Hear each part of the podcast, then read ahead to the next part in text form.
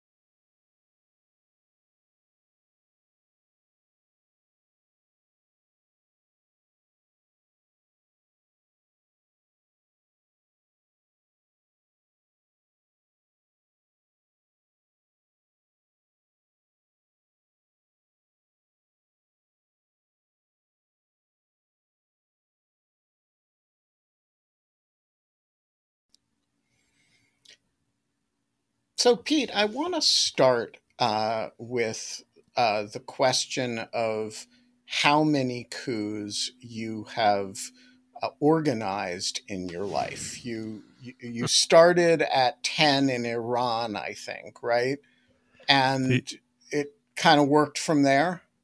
Uh, it it it did, and organization is uh, we have to be really generous with that uh, definition if you want to call any of them organized. But uh, there was one in Iran uh, in the '78, beginning of '79. From there to West Africa, there were two successful coups and at least two, maybe more unsuccessful coups. So what we're at five. Uh, in Haiti, uh, there was one. Uh, and then, depending on whether or not you want to count 2016 to 2020, that makes either six or seven. All right, and uh, great. Let's so let's start by talking about each of those coups that you personally organized. As an eight-year-old in Iran, uh, what were you doing living in Iran, starting coups as an eight-year-old? well, so we were there. Um, it was actually my second time living there. The first time my father was still in the army uh, in 1973 and 1974. Interestingly enough, we had to leave the country in 1974 because a oddly enough Iranian a group of Iranian communists backed by the PRC uh, was apparently surveilling our house and targeting us not because of me for any uh, conceivable reason but my father being in the military.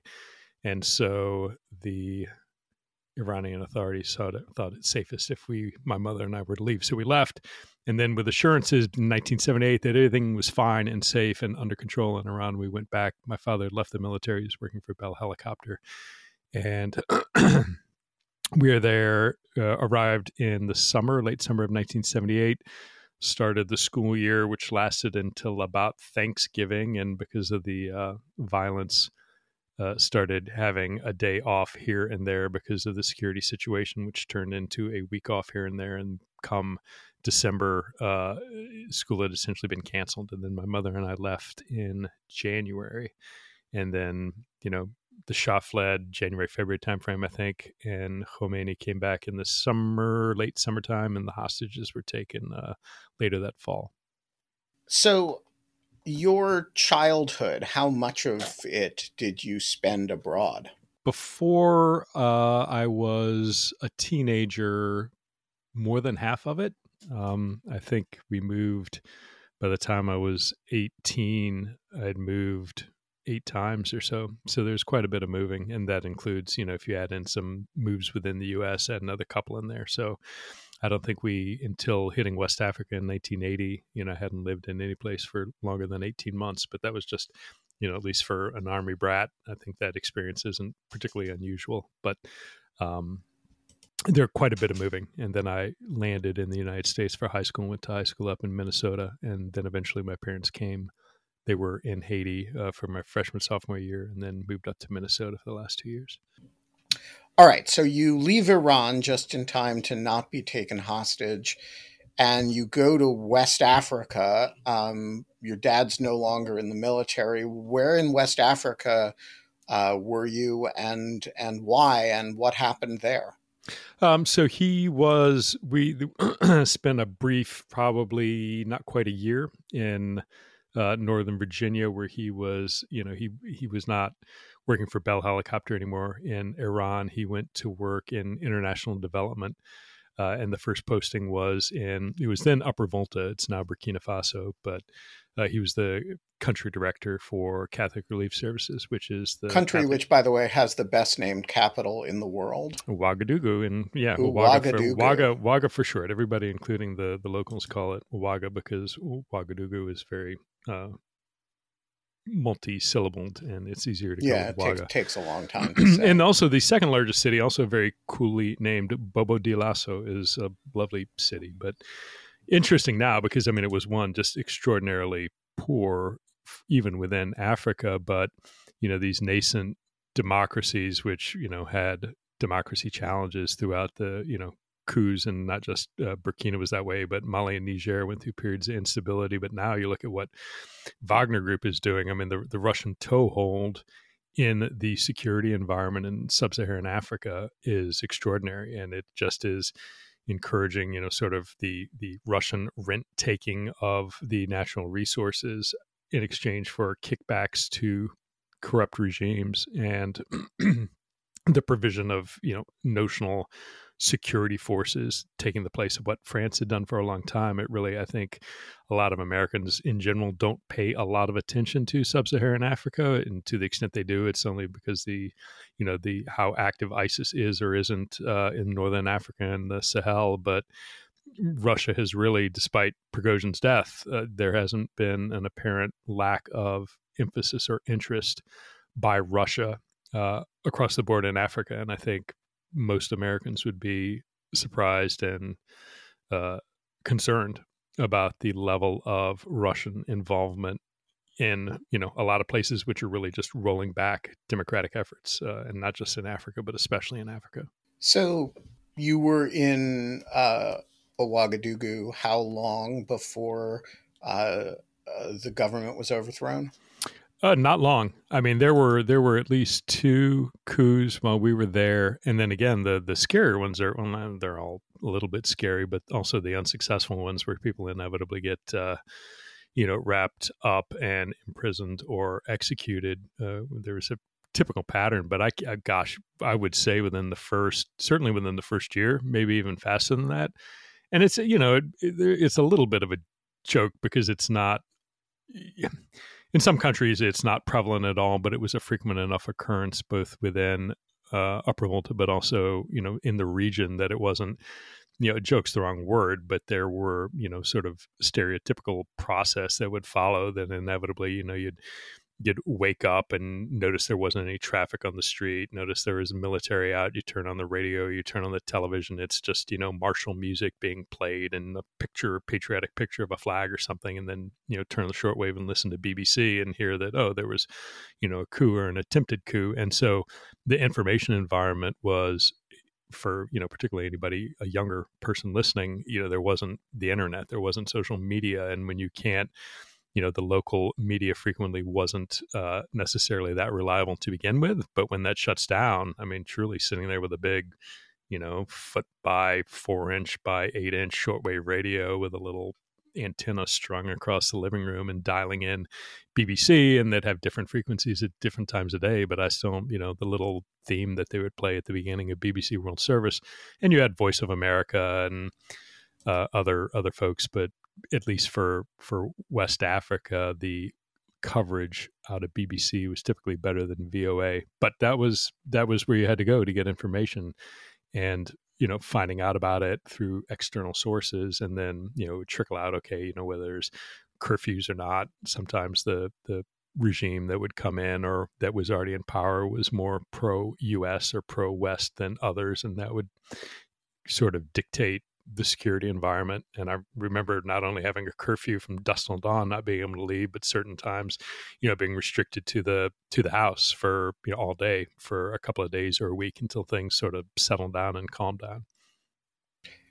And so, uh, how long were you in Upper Upper Volta uh, aka Burkina Faso, and where did you guys go from there? Uh, three years, and so from eighty to eighty three, uh, went from Burkina to Haiti. Uh, immediately after that, I started high school uh, in Minnesota in eighty three as well. So we moved from uh, Burkina to Haiti in 83 i spent the summer that first summer there in haiti and then the fall went up to uh, boarding school up in, in Minnesota and then went back and forth spending, you know, holidays and summers in Haiti uh, for 83, 84. My parents moved uh, up to Minnesota out of Haiti in 85, I think. So you were in and out of Haiti in a period of a bunch of coups because that's the period of time in which uh, the baby doc regime faltered and eventually fell, right? That's right. So you know the Duvalier family, starting with uh, Francois Duvalier, Papa Doc, uh, his was the president. I mean, notionally president. He was essentially a dictator. Jean Claude Duvalier, or Baby Doc, succeeded him after he passed away, and then there he fell from power and fled, I think, to France. But eventually, um, Jean Bertrand Aristide took power. But there was some sort of interim power sharing type groups. And then certainly after Aristide was in power, he sort of came in and out of the political scene and ultimately left. But it was interesting to see, you know, people when when Baby Doc fled, you know, I was old enough at that point to be attuned to more of the political discussion and reading the news about as the Haitian people were trying to figure out, okay, you know, we want a democracy. What does a democracy look like? How do we update our, you know, our constitution, our governing documents? Because they they had not, whatever they were, was you know they were functionally empty when it came to the Duvalier's uh, wielding of power. So watching a nascent democracy try and get their head around how do we structure our organization uh, was certainly interesting. And I mean, all these things, it's interesting too as I look at it. I mean, I, every single time, whether it was in Haiti, whether it was in West Africa, whether it was in Iran, there are common things that happen when you get, you know, sort of the crumbling of a, an established power base and a new group coming in. You see people, you know, freeze the borders, in place loyalists at the head of all the people who wield force, right? The coercive power of the state. So whether it's the security service, whether it's the police, whether it's the defense ministry or entity, the placement of loyalists in there, taking over the media, controlling the radio, controlling the television. There are certain things that happen time and time again, wherever the setting, that you know, reflecting now and watching what you know happened and presumably might happen again, they're they're constants. If if you were trying to wield power as a unelected official, there are certain things you have to do to make that job easier, or in fact, to make that job possible if you're going to do it without popular consent. And it's particularly concerning when these things that, you know, I was accustomed to seeing in West Africa or accustomed to seeing around the world, you start seeing them and seeing people planning to do them in the United States is uh, something I never thought I'd see, but rings as things you have to do. I mean, there are checklists, I think, for authoritarians that it doesn't matter where you are, what continent you're on, that you have to do. And certainly, I think a lot of indication that folks in and around Trump are planning on doing, and that's worrisome. So then you join the army yourself. And where did you end up? Uh, so I went from high school in Minnesota to Georgetown. I went to Georgetown on an ROTC scholarship went through uh, and again four years there and as a result of that four year scholarship had a four year active duty commitment so i was in the army uh, an artillery officer assigned to uh, fort campbell kentucky which is right on the tennessee kentucky border at the 101st airborne division spent four years there um, loved it. it. it was a great i would i would do it again um, 10 times out of 10 at the same time, it was clear to me, you know, two, three years in that I didn't want to make a career out of the army, but did. I mean, there were no coups. There were right, although we did practice. Right, I mean, like we were Tennessee had a continually elected government peacefully transferring power to other.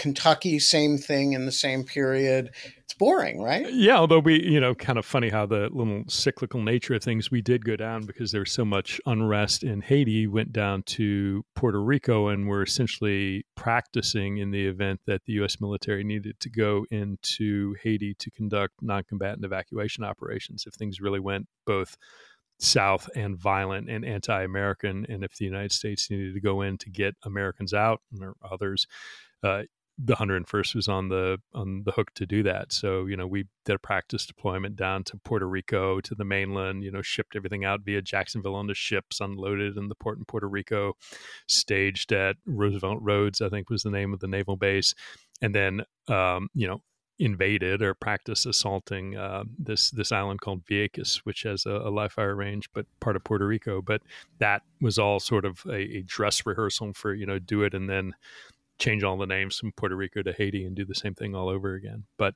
it was, yeah, I, it, again, it was a great job. It was a time, again, because I was young and stupid, was tremendously upset. The first Gulf War was my senior year in college. And I remember getting drunk with all my RTC buddies, pissed off that we had missed the war because we were young and stupid, right. and uh, you know you can't you're rather bullet, than rather than you're saying, bulletproof wow, we, and you're not going to die. We get all the benefits, and, of, and your friends are not going to die, ROTC and nobody's and nobody's going to get hurt without nobody's having to go to a war. Yeah, right. Nobody's going to get maimed. Nobody's going to have PTSD. You're not thinking any of that, and so it was a you know 91 to 95 was relatively uh, peaceful as far as the the regular active duty military was concerned, and all right. So how? Uh, so then you, um, you know, from there you're basically clueless until you tried to overthrow uh, the 2016 election. Um, and uh, uh, you know, people have this sense that you kind of went into counterintelligence, um, but that's a kind of like you somebody just doesn't say i'm going into counterintelligence right you you join the FBI and you kind of find your way to it. How did you end up as a counterintelligence guy? Uh, it's a good question. I mean, I think a lot of it is a combination of random chance. I guess chance, that's an oxymoron, right? Chance is random, presumably. And, uh, you know, my background, education wise, I had a degree in international affairs. I had been in the Army, had a clearance there, although didn't really deal with classified information. I actually entered the Bureau not as an agent, but as an analyst. They called them intelligence research specialists back when I joined, uh, doing domestic terrorism, particularly WMD, weapons of mass destruction, and domestic terrorism, which was you know, back before it was cool. And, you know, we were doing things like this was right after the Aum Shinrikyo attack on the Tokyo subway this is around the time where you know it was like old school domestic terrorism, where the bureau was still still is extraordinarily limited, um, just because of the same First Amendment concerns that we're facing today when it comes to looking at DT. But as an analyst, that was particularly challenging because if your job is to go out and gather information, the IT folks had it and the international terrorism folks had it easy. They could go out they could you know gather and put all kinds of things in case files. They could deal with the cia or nsa or any number of you know foreign intelligence agencies and spoke a common language and had a common target. But on the dt side it, we were extraordinarily limited what we could do you know even going out and i remember getting the, having the lawyers yell at us because we were just kind of going through and looking at people who were engaging in you know hate speech you know not and being told look you can't you can't put that in the file. You can't clip it out and keep it because it's all protected first amendment activity. And the debate always was okay well if if and when something happens where it becomes apparent that these folks were engaged in planning violent activity and we didn't know about it and now we're scrambling to figure out what happened. If we don't have a sort of baseline of knowledge leading up to that we're behind the power curve and the answer was yeah that's right.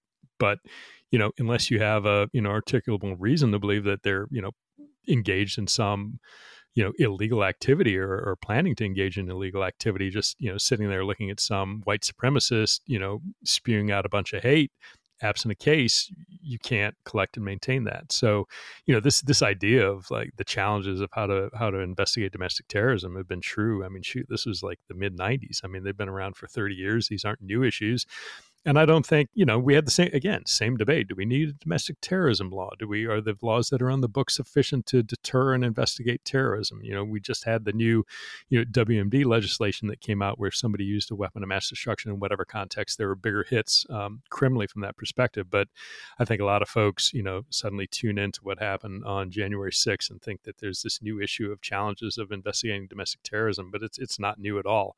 And a lot of the challenges are there because of the restrictions that were put right. in place in the 70s because of the abuses of the FBI. I, so, I mean, I want to say they're older even than that, right? So if you go back to the 30s, uh, you have this tension in the between the Justice Department and the White House and the early FBI about, you know, J. Edgar Hoover wants to do investigations of communists uh, Roosevelt wanted to figure out what the fascists were doing domestically, and Hoover's not so into that. And there's no evidence, not a lot of evidence that they're engaged in criminal activity, at least at the beginning. And so, you know, the FBI is using the absence of good criminal predicates as excuses not to go after, not to investigate fascists and and concocting uh, whatever national security predicates it needs to go after communists. And that's a that's a tension and nobody really knew where the lines were because they hadn't really been drawn yet. And that's a tension that goes back almost to the beginning of the bureau.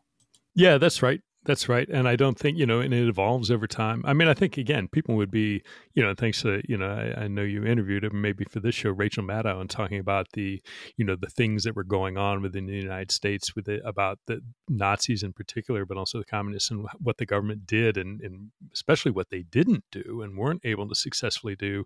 That, that tension about permissible political activity and where that crosses the line and and the beginning point of when the government should start looking at it is the is the hardest in my mind sort of from a from a practitioner's perspective where you specifically should draw that line where society is happy and content for the government to start intruding on that activity that that point that's the hardest question in my mind. And uh, you know but it, it continued ben. I mean there's crazy stuff like you know lyndon johnson was concerned about his potential challenge at the at the Democratic National Freedom Convention Democrats and had and, and, asked Hoover to monitor the DNC and Hoover did. And by all accounts that included you know monitoring people's conversations. And can you imagine that? I mean this is a a, a president telling you know well, we can unfortunately, I think, imagine it now, but a, a president telling the F, his FBI director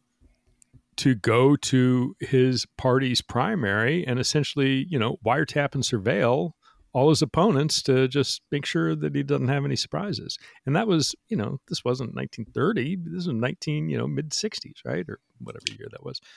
68. But how does this lead you to all right, so it's the 90s and you're you're looking at, you know, who might want to poison people on the subway and you're looking at, you know, you got your Tim McVeigh types. How does that lead you to spying on Russians? So it was clear to me the, the FBI is a very agent centric organization. It still is. It was really, really agent centric um, back, probably I'd argue, up until the post 9-11 environment but in 96 and what do you mean agent centric what i mean by that is so you have the fbi is made is roughly 35000 people maybe a little bit more now of which there are roughly 12000 or so special agents the rest of the bureau's professional staff include analysts, they include CPAs, they include financial folks, they include all the HR people, they include the tech folks, all the things that make the organization go.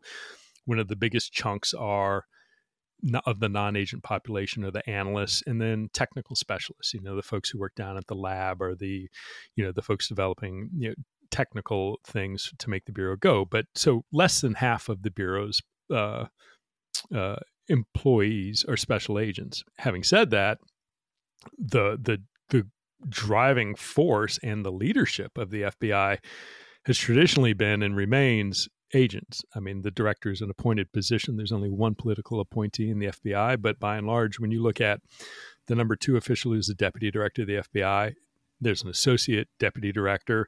Have, those two have always been agents. The level below that, a kind of new position called the executive assistant director, at least on the operational side, are all special agents. The assistant directors on the operational side are all special agents, and the the leadership of FBI field offices, the 56 field offices, are special agents in charge, or SACs, but they are special agents, not analysts or anybody else. And so, and and I, you know, I just to foot stomp this point of how how significant this difference is in the culture. I remember when I was a young reporter first starting to cover the FBI, you would um, you would have there was this code word for special agent, which is gun carrying. Um, you know, you see, your name would come up and somebody would say, "Is he gun carrying?" Um, and that was just like that was like, "Is he a special agent? Is he part of the tribe?" Right? Yeah, and and it used to, you know, you were either an agent or you were support support staff. That was what non-agents were called. And some of it, uh, look, I mean, there's part of it that is, you know, the name implies what the organization does. It's the Federal Bureau of Investigation. The, the investigations are done and led by agents because they are, you know, law enforcement officers who at the day in day out working level of the FBI, the core of what the FBI does is conduct investigations and those are primarily but not solely done by agents. Now, of course, you have teams, right? You have agents, you have analysts, you have investigators, right? Investigators need not be just agents, but certainly then, and still to this day, if you wanted to be sort of driving, and some of this goes to like, you know, the advice I heard, I don't know, when I was fairly young. Do when you go to work for an organization, do the thing that the organization does, right? If you go work for Ford Motor Company, make cars. If you go work for you know IBM make computers. Yeah, there's a space. You know, if you love finances, if you love human resources, great and do it. But there is a certain aspect of working in the core activity of whatever it is that your organization does that creates sort of a, a primacy, a, a leading role. And looking at the FBI, it was like, well, it's interesting being an agent, but gosh, you, or an analyst, but you know, agents are going out there and investigating. They're traveling, they're making the decisions. If I look up the chain, it's all agents. And it was clear that, you know, for what I wanted to do, while I enjoyed being an analyst, I really wanted to be an agent. So I applied to be an agent. There's you have to go through the whole process. Application was accepted, went down to Quantico. Um, you do a wish list of where you want to go. I had DC, Chicago, Boston was number three. I got Boston, went up there. That was a very and this is where luck comes in, right? I mean, they took a look and said, okay, he's got an international affairs degree. He came out of the army.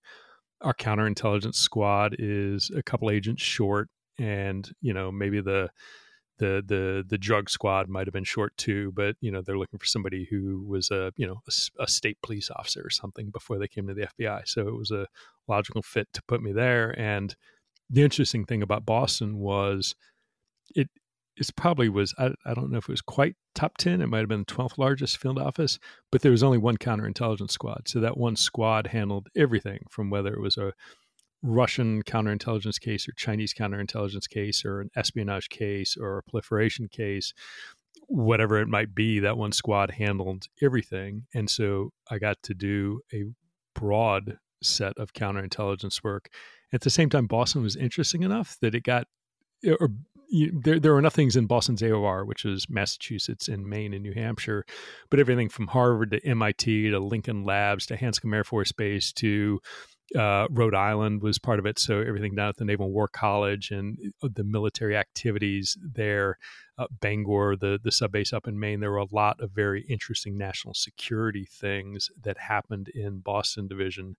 That you know, twelve of us did all of it. So it was a it was a good place to learn counterintelligence.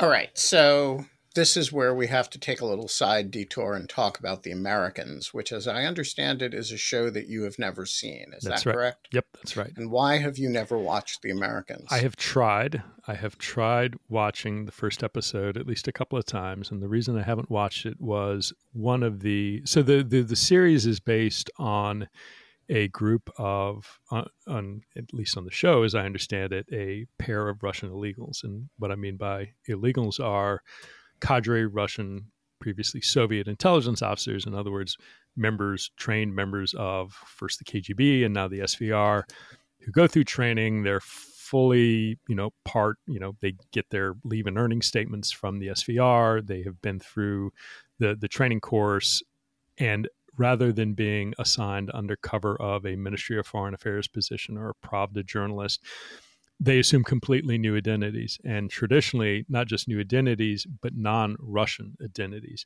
And so that is if it sounds complicated it's because it is complicated. It, it, takes a long time to receive that training. It takes an extraordinary amount of work for the russians to identify and build these cover legends the the persona that these intelligence officers assume uh, and there happened to be a pair of them a couple that were in boston uh, around the time that uh, I was assigned up there. There was also, you know, other pairs and singletons uh, around the U.S. Some who came and went, but in any event, the FBI, along with you know partners in in the U.S. government, investigated these folks for more or less a decade uh, before finally uh, arresting uh, ten, I think, of them, and ultimately swapped them for a bunch of uh, Russians who had been working for the U.S. and our allies. But one of those, the, the, the idea that uh, one of these couples formed the basis for the Americans and, you know, a husband and wife team living under assumed identity. And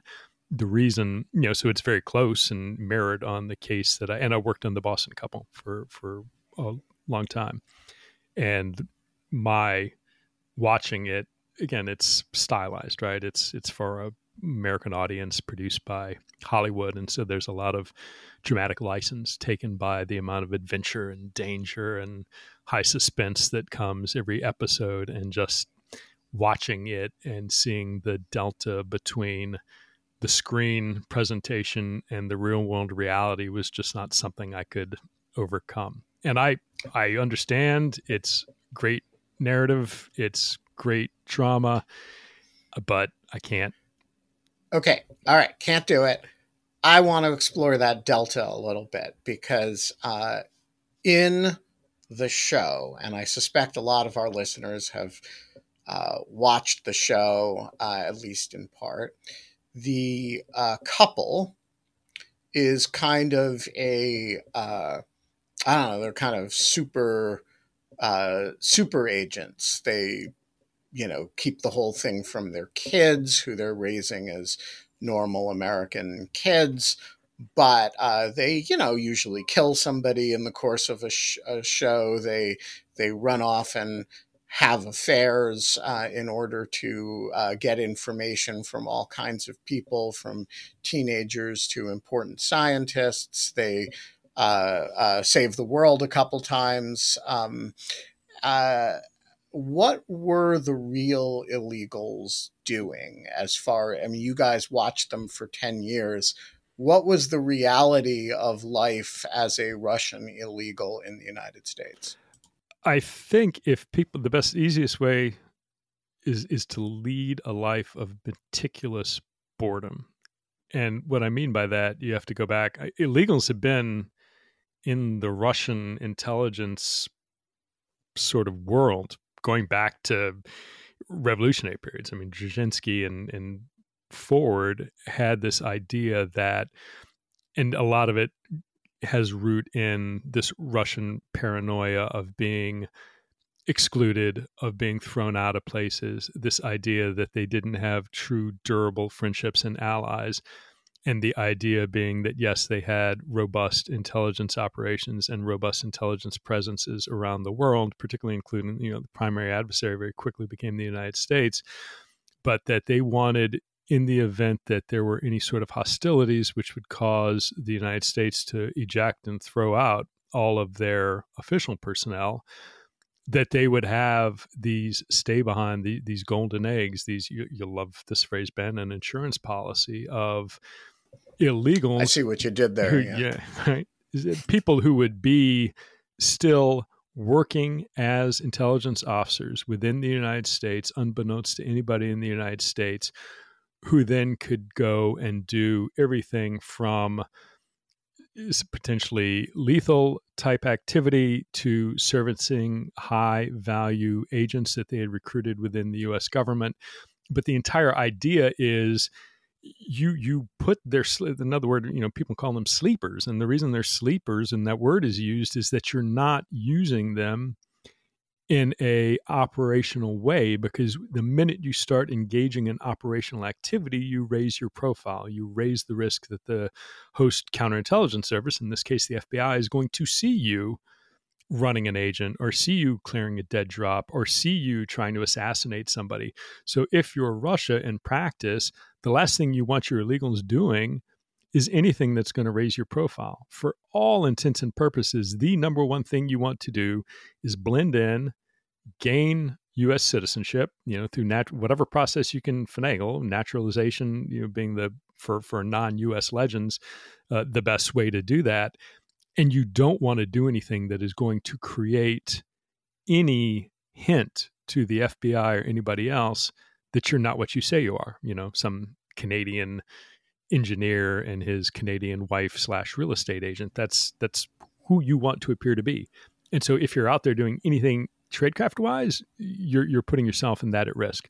So you're not going to have you know weekly assassinations or seductions of cabinet officials or I, I don't know what the story is but the the reality is a good illegal is going to be extraordinarily boring by design and so um this strikes me as uh uh sort of hmm now let me start that again um okay but this is uh first of all, by design, not very dramatic. But secondly, it doesn't sound like a productive intelligence apparatus. Um, w- was there, and you know, and it actually doesn't sound like anything to be particularly afraid of because you have a programmatic activity that involves planting people there and in the United States and then not doing anything with them as long as you've identified them uh, and you know like in the event of a rupture of relations, you can round them up and send them away. Um, what's the what's the what's the threat here that requires so much FBI attention?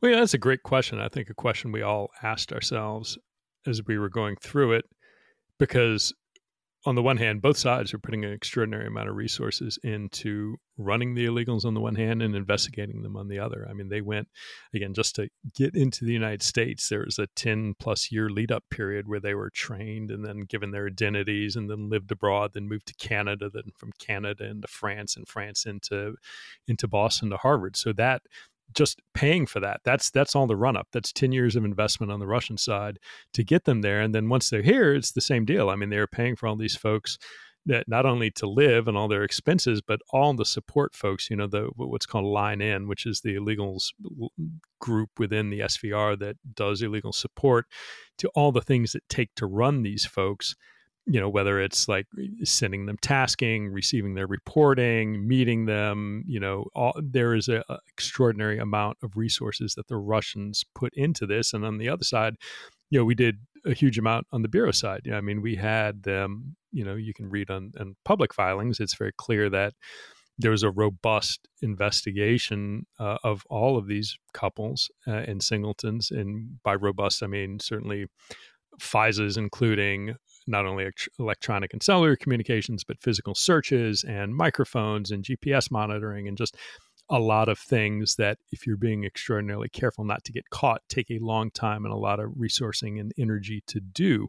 So, at the end of the day, what did what did they get out of it? I mean, I think you know, going back, they thought because they didn't know that we had, had been handing their ass to them for, you know, near a decade. On on our side, we watched, uh, you know, everything from tradecraft. And again this is this is public. They started out and until the very end use like old school invisible ink you know and, and invisible carbon paper to that warms my heart. write messages and then put bogus you know messaging over the top and then using you know ink to raise. They would receive again at the beginning all the way through to the end sometimes shortwave broadcasts which were like encrypted five digit little it's that time of the year your vacation is coming up. You can already hear the beach waves, feel the warm breeze, relax, and think about work. You really, really want it all to work out while you're away. Monday.com gives you and the team that peace of mind. When all work is on one platform and everyone's in sync, things just flow wherever you are. Tap the banner to go to Monday.com. Quality sleep is essential. That's why the Sleep Number Smart Bed is designed for your ever evolving sleep needs. Need a bed that's firmer or softer on either side? Helps you sleep at a comfortable temperature? Sleep Number Smart Beds let you individualize your comfort so you sleep better together. JD Power ranks Sleep Number number 1 in customer satisfaction with mattresses purchased in-store. And now, save 50% on the Sleep Number limited edition Smart Bed for a limited time. For JD Power 2023 award information, visit jdpower.com/awards. Only at a Sleep Number store or sleepnumber.com. Hey, Lawfare listeners, Ben Wittes here. Want to tell you about the first time I got a report from the folks at Delete Me. It was shortly after I started using the service back in 2022 and they sent me their first privacy report. I have since gotten eight others, and it contained some shocking information. They had removed my data from 56 separate data brokers, that this had included 133 separate records, including 621 individual pieces of personal information. Uh, the data broker with the most information about me was a company I'd never heard of called People by Name. And here's the thing since then, every couple of months, I've gotten another privacy report from Delete Me, and it always contains more information that they have removed from the data brokers about me. In the second report, they informed me they had removed my stuff from 41 data brokers and that the one with the most information about me was called HLEC. I have no idea what HLEC is. So the other day, I got my latest report, and it includes 15 more data brokers with my personal information, 113 pieces of personally identifiable information. Big culprit this time is something called My Life. Well, I want to tell you that they don't have My Life anymore. And that is why I recommend Delete Me as this little anecdote shows, there's a lot of my data out there, and these companies keep acquiring it and making it available to anybody who can pay. And I have uh, slept a little bit more easily ever since I found a, a, solution to this problem. And I want to stress, as I do every time, that I started using this before Delete Me started advertising with Lawfare. Delete Me finds and removes any personal information you don't want online and it makes sure it stays off. And that's the point of this little story that, you know, they keep coming back. You can get it removed once, but they'll put it back and then Delete Me comes and takes it off again. It's a subscription service that removes your personal information from the largest people search databases on the web and in the process helps prevent potential identity theft, doxing, and phishing scams. Delete Me sends you regular personalized privacy reports, just like the ones I've been describing, showing what info they found where, where they found it, and what they removed. And critically, as this story reflects, it isn't just a one time service. It's always working for you, constantly monitoring and removing the personal information you don't want on the internet. It does all the hard work of wiping you and your family's personal information off the web. Data brokers hate Delete Me, which is why I like it. Your profile is no longer theirs to sell. So take control of your data and keep your private life private by signing up for Delete Me, now at a special discount for our listeners. Today, get 20% off your Delete Me plan when you go to joindeleteme.com slash lawfare20 and use promo code lawfare20 at checkout. The only way to get 20% off is to go to joindeleteme.com slash lawfare20 and enter code lawfare20 at checkout. That's joindeleteme.com slash lawfare20, code lawfare20. Groups of numbers that they would then take a one-time pad, raise that from being not visible to visible and do the transformation and pull the message out of that.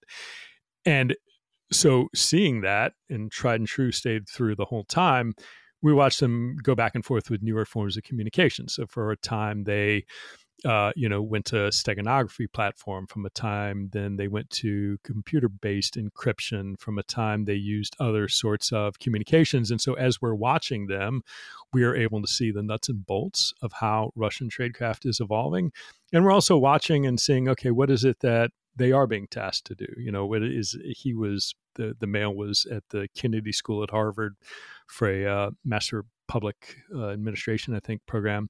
But you know wh- what was he being tasked to do? Who was he reporting on? What were the things that the russians were interested in? So we can watch all of that.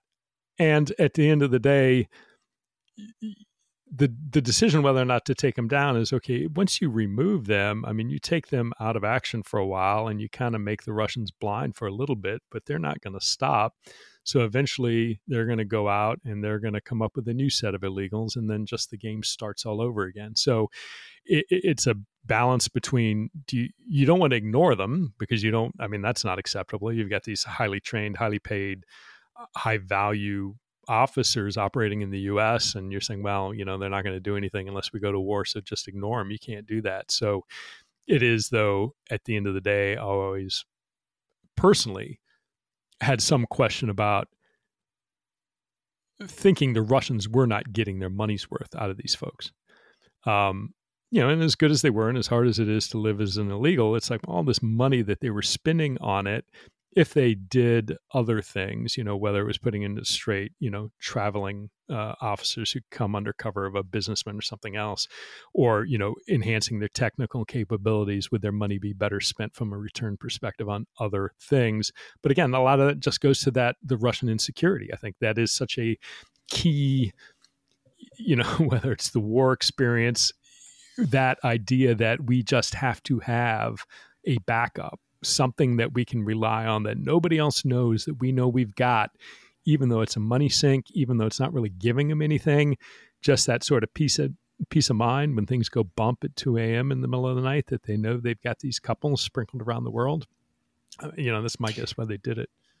I mean, it has some relationship to the conspiratorial nature of the party itself, right? So, you know, the the Communist Party pre-revolution uh, and all over the world in various you know, pre-revolutionary societies always had underground cells and always had an overt wing and a not overt wing. And this feels like a kind of intelligence extension of that uh, conspiratorial mindset. Yeah, absolutely. I mean, I think it's again I don't think I'm giving anything away, but like the people, the the rezidentura, the the the people on the ground, the, the, the SVR officers who are assigned to the United States, whether it's you know in DC or the mission of the UN or wherever else they might be stationed, typically are not at all aware of who the illegals were. You didn't see contact because, again, that's a vulnerability point. They assume, the Russians assume that we know most, if not all, of their intelligence officers, even if they're assigned under diplomatic cover. And the last thing you want to do is take a known, like if the you know the the FBI knows who an assortment of SVR officers are, and presumably the Russians assume that they're being followed by a variety of means, the last thing they want to do is have them in contact with these illegals and inadvertently lead the FBI from following somebody who they know to meeting somebody that the FBI doesn't know, and all of a sudden you're burning, you know, you're you're burning your illegal, and so consequently, what that means is that the illegals, all the support things that have to happen if there's you know new tradecraft and new training or if there's some problem and you have to meet somebody wasn't done by the resident. Typically, by all, the it, it has the, its own apparatus to do it. Right, and that would extend to not even like and if they're not going to support it why even why even introduce the risk of knowing about it? The last thing you need is well, why why tell somebody who's here stationed officially who's going to be out drinking with his buddies who are also in the rezidentura who talks about oh hey by the way you know we got a couple in yonkers and we got a couple in boston. And all of a sudden they talk to you know somebody else in the embassy and that person in the embassy happens to be an asset of the fbi so you don't that that vulnerability you don't want. So consequently i mean maybe maybe the resident knows that the head knows about it, but you know, in most cases, there's not a whole lot of benefit to telling them unless it's some emergency and you got to do it. But you can, you know, send that out in a cable and say, "Hey, tomorrow you need to go do this, that, or the other thing," and you know, cover that risk when you get to it. But the one of the things that really struck me about the Americans um, is that, and in comparison to the real thing is that the real guys actually didn't seem that good.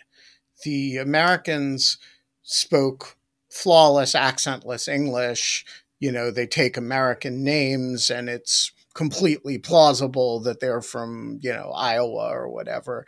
The the real guys when they were arrested, they were all had Russian accents. They're all, you know, uh, obviously ethnically Russian, um, they're uh, they don't have any obvious intimacy with American culture. It's kind of like, you know, you're stationing a bunch of Russian immigrants who are kind of like any other Russian immigrants all around America.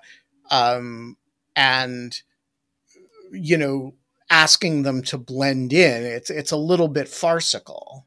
Yeah, I mean, none of these folks are going to be mistaken from somebody out of Iowa, right? I mean, they all had, as you indicated, you know, noticeable accents. It was funny because they would have like Anne Foley, the Elena Vavilova was her name, the the wife of the Boston couple, had a story where his her I think she said like her mother or one of her parents was from I want to say either Prague or the Czech Republic or something to explain why when somebody say, "Oh, you have an accent," she'd say, "Oh, yeah," and give some vague, sort of gray, ephemeral East European origin story where the average American is like, "Oh, okay, whatever." Those times where they would run across somebody who's like, "Oh no, I lived in Russia. That's a Russian accent," they would.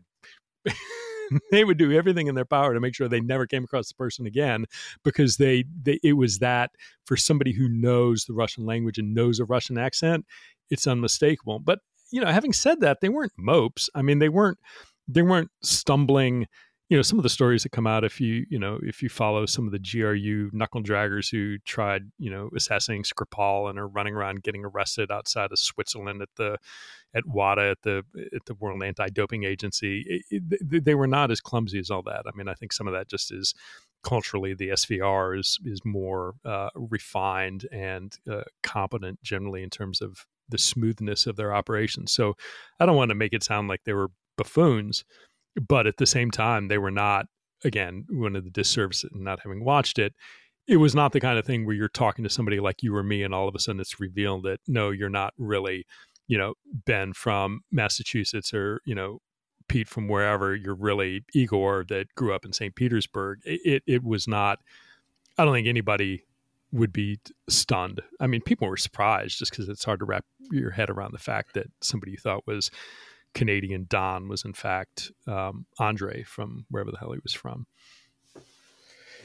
so, what has happened to these people? How many of them are in the Duma now since we uh, traded them back for Sergei Skripal and and other um, uh, of our agents? Yeah, I mean, so and part of that, let me start with the last thing first. I mean, it is a little bit of a bullshit thing that we traded, right? I mean, we rather than imprisoning these people, we gave Putin uh, ten of them. I think the eleventh was actually a you know somebody who uh, was arrested in Crete and uh, escaped before he was able to be extradited uh, back to Russia. But the exchange was for these folks, including, as you indicated, Skripal, who then, after this trade, you know, give it a few years, and Putin decides he's going to go try and assassinate him in in London. And that, to me, is like, okay, if you're going to make a deal, I mean, there are rules of the road. And I, you know, Putin has always been very clear that he views uh, traitors as something that you never escape from, and he will go to the ends of the earth to find you and kill you. However, another one of the rules of the road are if you're going to trade your people, then you your view of like it's a difference how he views a Russian who betrayed somebody versus a CIA officer who was trying to recruit them. The CIA officer is, you know, hands off. They're just doing their job. But if at some point you trade for your people, it's almost you're you're letting go your claim to chase them around the world and try and kill them, which he he didn't uh, follow. But of the ones, so when they went back, I don't know. She wrote a book, which I bought. It's in Cyrillic, and I like I don't speak Russian, and so having to use Google Translate to go through each word is is a lugubrious chore. He ended up working initially for a Russian bank. He was on for several years, certainly during the Trump administration, was on uh, Russia One on their little the the that what everybody follows now, where they have the little roundtable of experts and they all complain about the Ukrainian Nazis and how you know they're going to nuke America. But he was on there as a an expert on Russian culture and understanding the mind of the West. I haven't seen him recently, uh, but they're you know they're both there. They had two kids born in Canada. Interestingly enough, the Canadians uh, rejected their citizenship, and then they went. It went all the way. They appealed. It went all the way up to the Canadian Supreme Court. I know the youngest one got his citizenship back. I don't know if the oldest did or not, but they're, you know, I don't know what happened to the kids. I did, I think I talked to somebody who had interviewed them for a, a book or some sort of media thing and said there was some, you know, there's a little bit of like messed up psyche, which again is a kind common phenomenon, right? And is yeah. not, I think, you know, Russians understood it and had like, you know, staff psychologists that at whatever point the parents eventually broke cover with their kids, which was usually when the kids were old enough to like not you know be eight years old and telling their classmates about it. When that happened in high school or later that invariably came with real potential psych issues. And so you know it makes sense. Did you ever have a chance to debrief them at all or to interview them? Or was your relationship with them always one of we watch you from afar and you know get into your safe deposit boxes and you know conduct FISA surveillance of you, but we've never like have you ever met any of them? No, only arresting them. I mean, I left Boston uh, when the investigation was still very much uh, well underway, and so I went down to headquarters, and then from there to Washington Field Office, and the investigations continued for many years.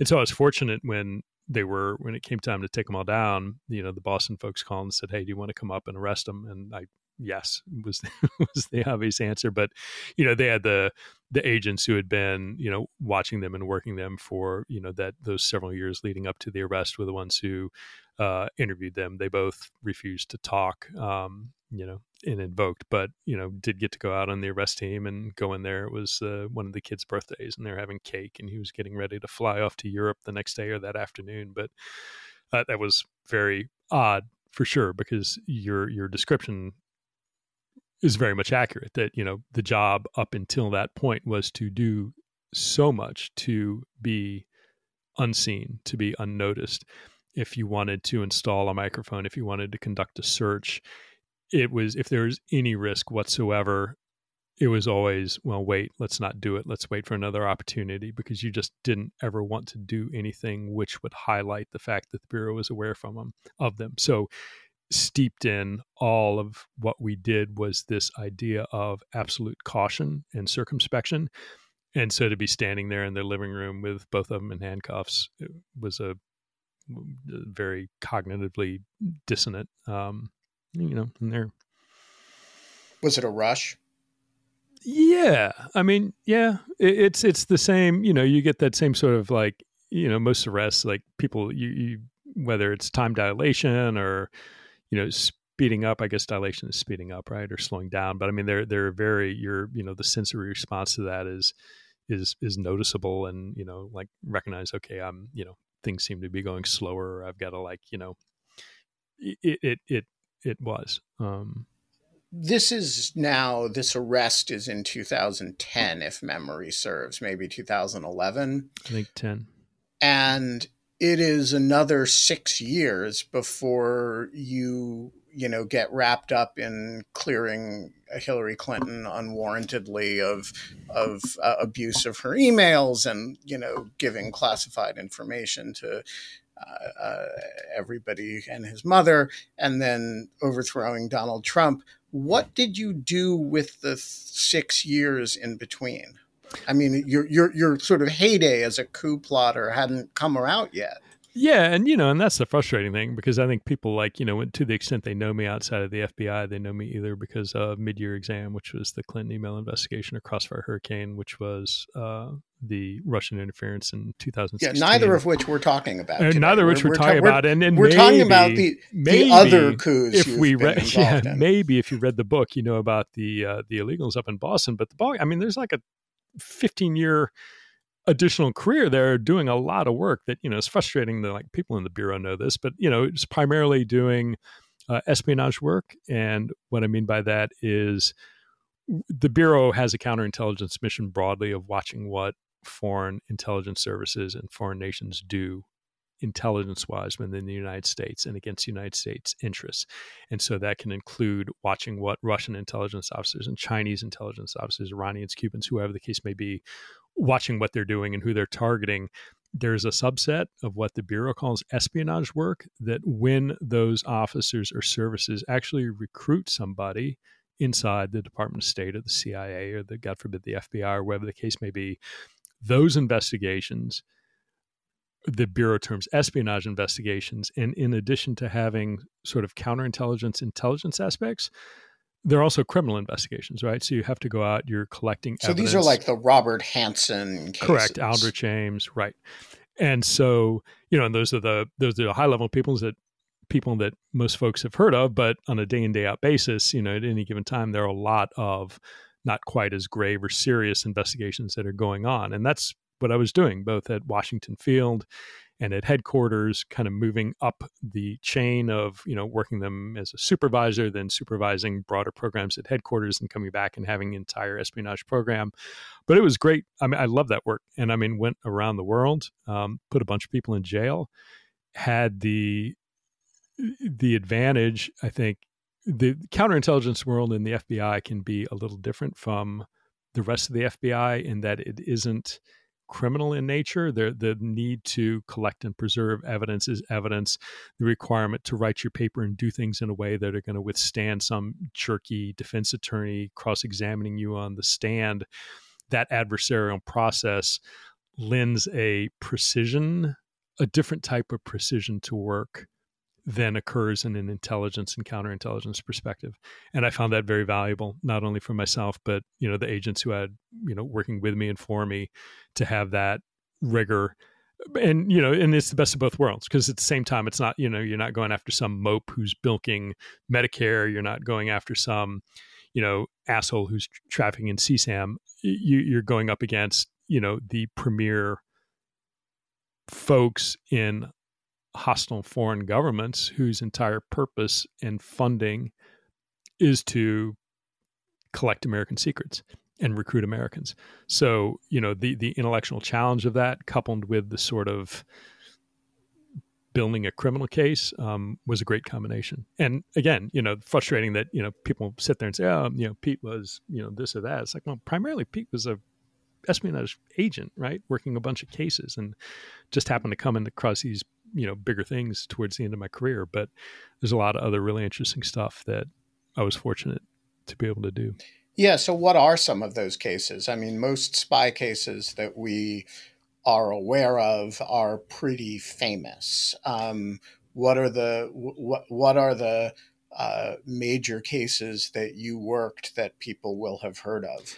So, I, if that they've heard of. I mean, certainly Ed Snowden. Try me. Yeah, Ed Snowden and Julian Assange as a as a assistant special agent in charge. Folks will have heard of that. If uh, you know lesser known, like as a squad supervisor at WFO, um, there was a group of folks within DoD that were providing information, unbeknownst to them, to the PRC, uh, to a guy named Tai Shen Kuo, who was based out of New Orleans, who was in contact with a guy named James Fondren, who was a PACOM uh, GS non-uniformed employee at the Pentagon, and Gregg Bergersen, who was a foreign military sales um, specialist within DoD. He was getting information about Taiwan and the PRC and passing it to uh, the P or information about Taiwan and passing it to the PRC. Put all three of them in jail. Uh, John Kiriakou uh, who disclosed was found guilty of disclosing uh, identities of CIA officers. Um, so he's a fascinating character because he was originally publicly thought of as a kind of whistleblower who had worked on the uh, w- worked on the secret prisons interrogations matters and I believe was the first agency employee kind of publicly to describe things like waterboarding.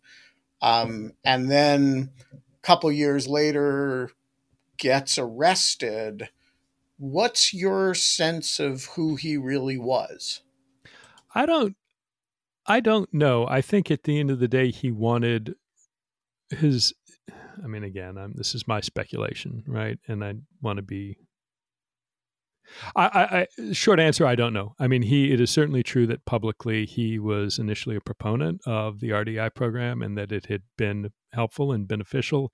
He changed that story, if memory serves. Um, there and you know, again, we investigated him after it, it, was a long, sort of convoluted path that got there. We found. Uh, U.S. government DoD guards found what appeared to be surveillance photos in the legal papers of high value detainees down at Guantanamo. And I'm talking like the the the the Camp Seven, the the really high level folks, the Abu Zubaydahs and Hassawis and uh, Ramzi bin al Shibs of the group down there. And the question was, you know, who are these people and how was it that they were identified and how did the photos get there? And uh, Pat Fitzgerald was uh, appointed to sort of lead up the effort because we had to get it out of because that was involved in their legal papers and the prosecutions that were going on and the still unclear and certainly at the time was unclear whether they'd be held under you know tried under military UCMJ or under an Article 3 court uh, the need was to get the investigation and the chain of command out from the regular FBI and DOJ because you didn't want to contaminate those trials. And so I worked with Pat Fitzgerald, who was fantastic. And, you know, eventually, long story short, figured out legitimate reason of why those photos were there and what they were. But in the course of doing that, um, determined that Kiriakou had disclosed the identities of some CIA officers to members of the media. I, why he did it, I, you'd have to ask him. I mean, I don't feel right speculating about that just because the information I know and have. But you know, last I heard, I think he was or still may have some talk show on RT and um, you know is getting money from them. If he's not still now, he did for a while. But you know, it's uh, it, it was an interesting case. If only a window into Guantanamo that I, I never you know spent a lot of time down there, and it was just a is a bizarre sort of unique place in the world. And what about Snowden? You uh, you worked that case back in 2013 and 14 when it was fresh, not with a uh, I'm not going to ask you about Assange because that gets too into 2016, and I don't want to talk about 2016. Um, but Snowden was, uh, you know, you worked those cases before they were, uh, but before Assange was a creature of the 2016 uh, um, election story. Uh, what did you make of Snowden and his um, motives and behavior and you know all the other stuff both prior to 2016 and in light of what happened in 2016 how should we understand him? You know that's a good question and again i need to be careful about not saying really anything beyond what's in court filings. I, you know what i tell people and have told people in the past is you know eh, snowden has come out with rationales for what he did and why he did it and an interesting exercise, if you want to be rigorous about it, is to collect all the things about what he said, eh, why he did it, you know, whistleblowing and his the path he went and the things he did, and then actually go and look at the dates that are disclosed in charging documents and other places that the U.S. government has asserted uh, occurred. And when you line up the dates of what he did with the reasons and rationale that he gave for doing it and the steps he says he took, there, there's some important and notable um, discrepancies there. And so, you know, make of that what you will. Uh, you know, there's uh, clearly he's charged. He is presumed innocent. I don't know that we'll ever see him uh, in the United States. I, I would certainly also point to the just the fact that he applied for and uh, accepted Russian citizenship and took an oath to Russia post invasion of Ukraine and so somebody who is uh, appears to be you know very set in their mind about the the moral reasons for doing what they did coexisting in the context of an invading power engaging in war crimes is is you know i guess you know i'd ask your listeners to you know just evaluate that and and and see what you think of that. And i you know the last point is that there is always this idea that you know, if you look at people, whether it is Thoreau, whether it is Martin Luther King, whether it is Gandhi, people who have notably engaged in civil disobedience and been proponents of civil disobedience of breaking the law to bring attention to injustice, there is always a consistent theme of not break the law and then run away is the idea that you break the law and then take the consequence that comes that take the judgment of your peers because at the end of the day no one person is the one creating the law. It is the body of people who create the law. And so if you feel that you need to break that for a ra- for a righteous reason, then do it, but a component of doing it then is you tell the people who made that law, this is why I did it and this is why I thought it was important to break it and face their judgment. You you can't be no no one person is the the ultimate judge of all that. You can decide to break the law, but then you don't get to be the person who runs away and you know exists as the person to to to mete out the judgment. The judgment rests with the with the people, and the judgment rests with the trial. That Snowden needs to come back and face his peers. And this bullshit about oh, I'll never face an honest trial. You know, the government will keep things hidden. The the media, the government media apparatus will hide the truth, and I'll never get a fair trial. That's nonsense. Um, but we'll see. I would not what are we here? Beginning of December? I'd much rather be in Northern Virginia, DC, than sitting in a Moscow apartment watching that gray winter approach.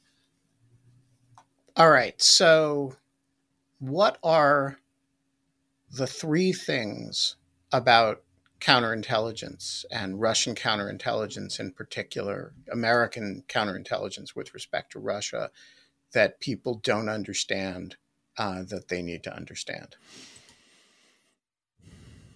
There's a lot of activity going on in DC every day, but all across the United States. Russian intelligence services are conducting activity both on the ground and in the cyberspace environment that the FBI and other government entities are investigating and responding to. So there's a lot of it going on out of sight. Okay, so so hold hold the other two for a minute. Let's let's talk about that one. What does that mean? Does that mean like a whole bunch of illegals who are running around who people like you are following? Does it mean, uh, you know, a kind of background level of gray zone cyber activity? Does it mean something else? What are the baskets of activity that you're thinking about when you say that? I think it means all of that and more. It means that on a daily basis, there are intelligence officers assigned to the embassy and diplomatic establishments around the U.S. that are working going out and collecting intelligence, which is information that is not publicly available. It means that there are travelers, whether they are exchange scientists or students, whether they're visiting businessmen, it means whether they're tourists, there are people who are coming in who are actually either officers or agents of the Russian intelligence services. It means there are people that the Russians have recruited in the US government or other governments that are providing information that are being investigated by the FBI. It means that Russian entities are trying to get circuit boards to help build drones to use against Ukraine, that FBI agents are going out there talking to uh, industries and individuals who might be intermediaries who are wittingly or unwittingly sending those ultimately on to the government of Russia to stop that. It means that there are cyber agents who are watching and combating what Russian actors are doing, whether they are cadre cyber people in the SVR, GRU, or FSB, or whether they're contractor eh, penetrating U.S. government systems, or people like you know the old Internet Research Agency in St. Petersburg, contractors who are going out and manipulating um, perception, whether in social media or in the public sphere in general. So all of those things are going on every day. All of those things are being worked on by FBI agents and analysts every day and it is going on across America. And 99% plus of it is never been on and never will be on the public's radar. How much of it is on 99% plus is not on the public radar, radar and never will be? What percent of it, in your view, does the FBI have visibility into?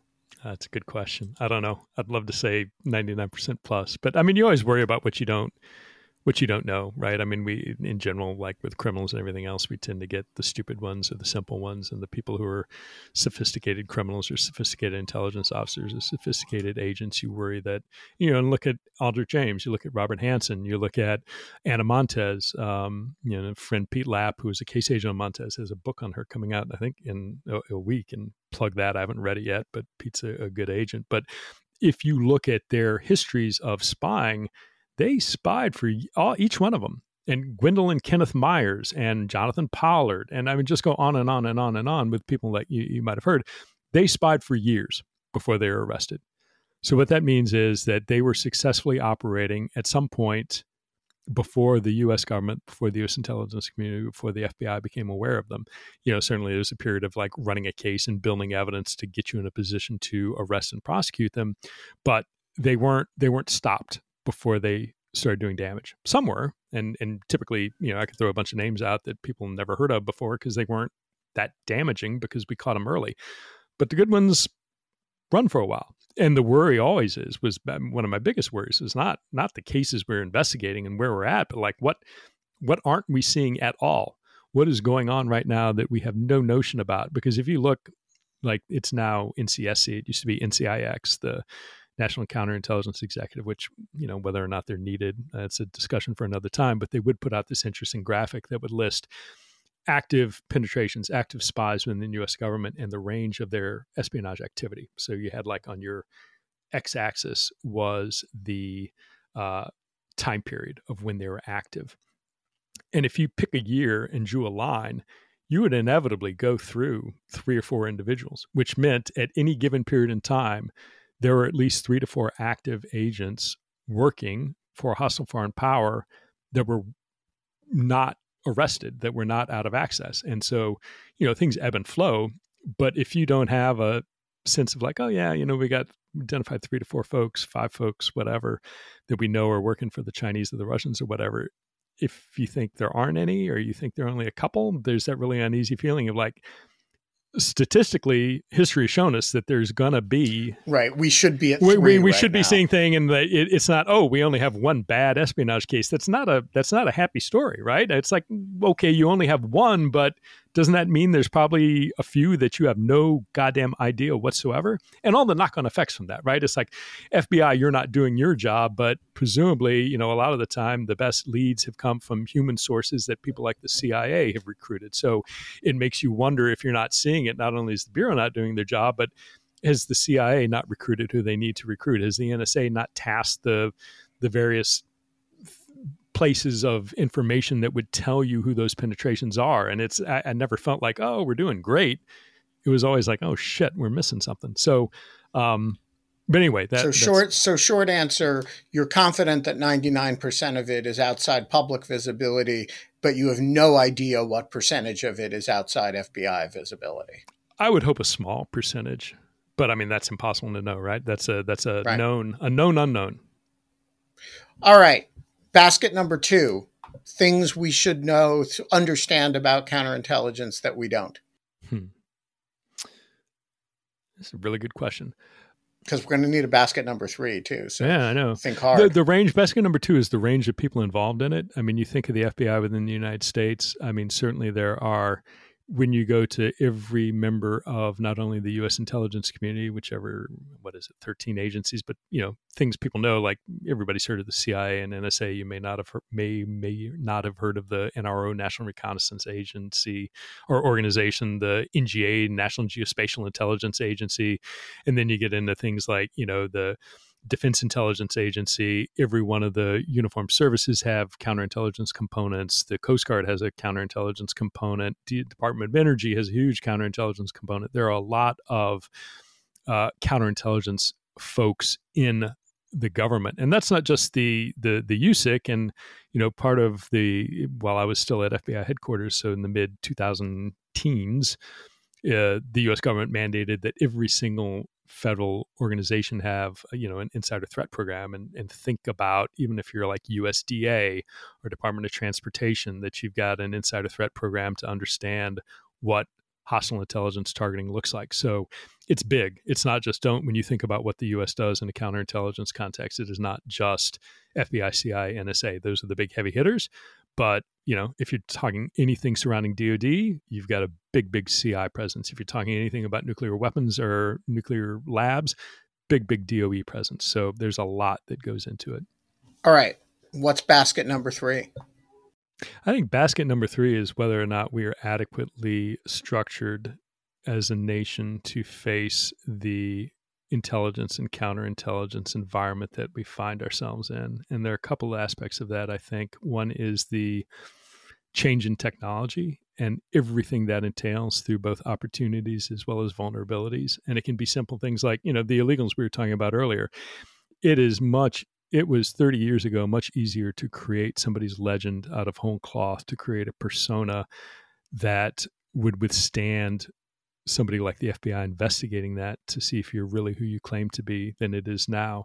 There's so much of a footprint that every one of us leaves electronically, whether and I'm not talking about, I mean, certainly that includes social media and things like, you know, credit reporting, but it includes not immediately apparent things like, you know, everybody has when you go to Safeway or when you go to Walgreens and you want the, you know, $5 off, you know, whatever it is that you're buying and you give your affinity card, all of that gets conglomerated. All of that is available for commercial sale.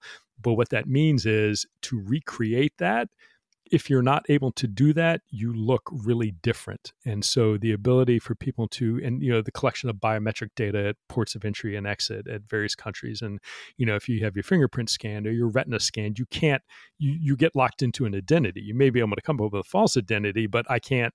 Once I go across a border crossing as Peter Smith with my fingerprint and my eye retina scan, I'm forever linked to that Peter Smith persona. So that makes uh, tradecraft particularly complex, and that's just in that one niche subject. It it goes across to everything from tradecraft and agent communications, and so one is: Are we appropriately leveraging that new technology as well as protecting it? China is making huge investments in collecting bulk data, and that we've seen that with the OPM hack, with the Anthem hack, with the you know any number of things where they're just stealing masses and masses of data but also investing in ai technology to leverage that to use it. And are we doing the same thing? And a final sort of component about that as i think about it is whether or not congressional oversight is doing what it should. I mean the you, agencies only go so far when it comes to being self-critical. I mean that's why you have inspectors general because an outside agency will typically always do a better job of being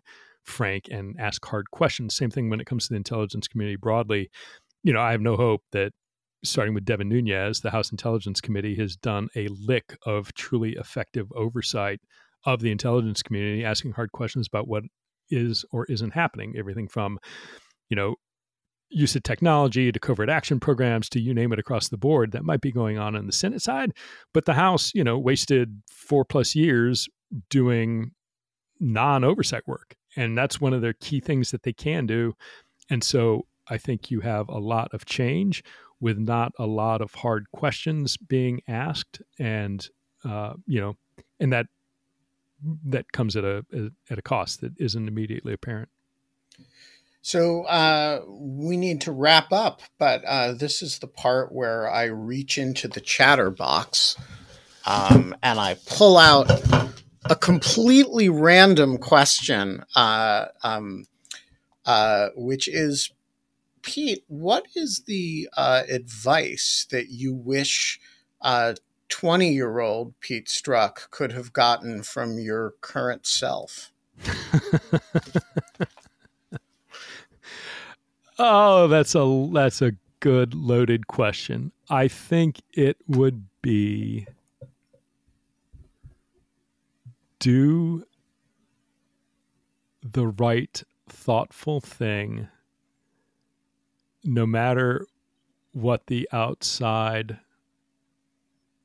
perception of it is or may be and do that in the context of you know i guess at that point i had already taken a oath of office. Do that in the context of your oath of office to the United States. And I say that thinking I think professionally I did a decent job of that. We are going to leave it there. Uh, Pete Strzok, this is, I think, the longest interview you have ever done that has nothing to do with uh, uh, the um, uh, the events of, of 2016 uh, thank you for joining us. Yeah, thanks for having me. It was a, a blast and, and happy to talk about everything else other than that. So it was great.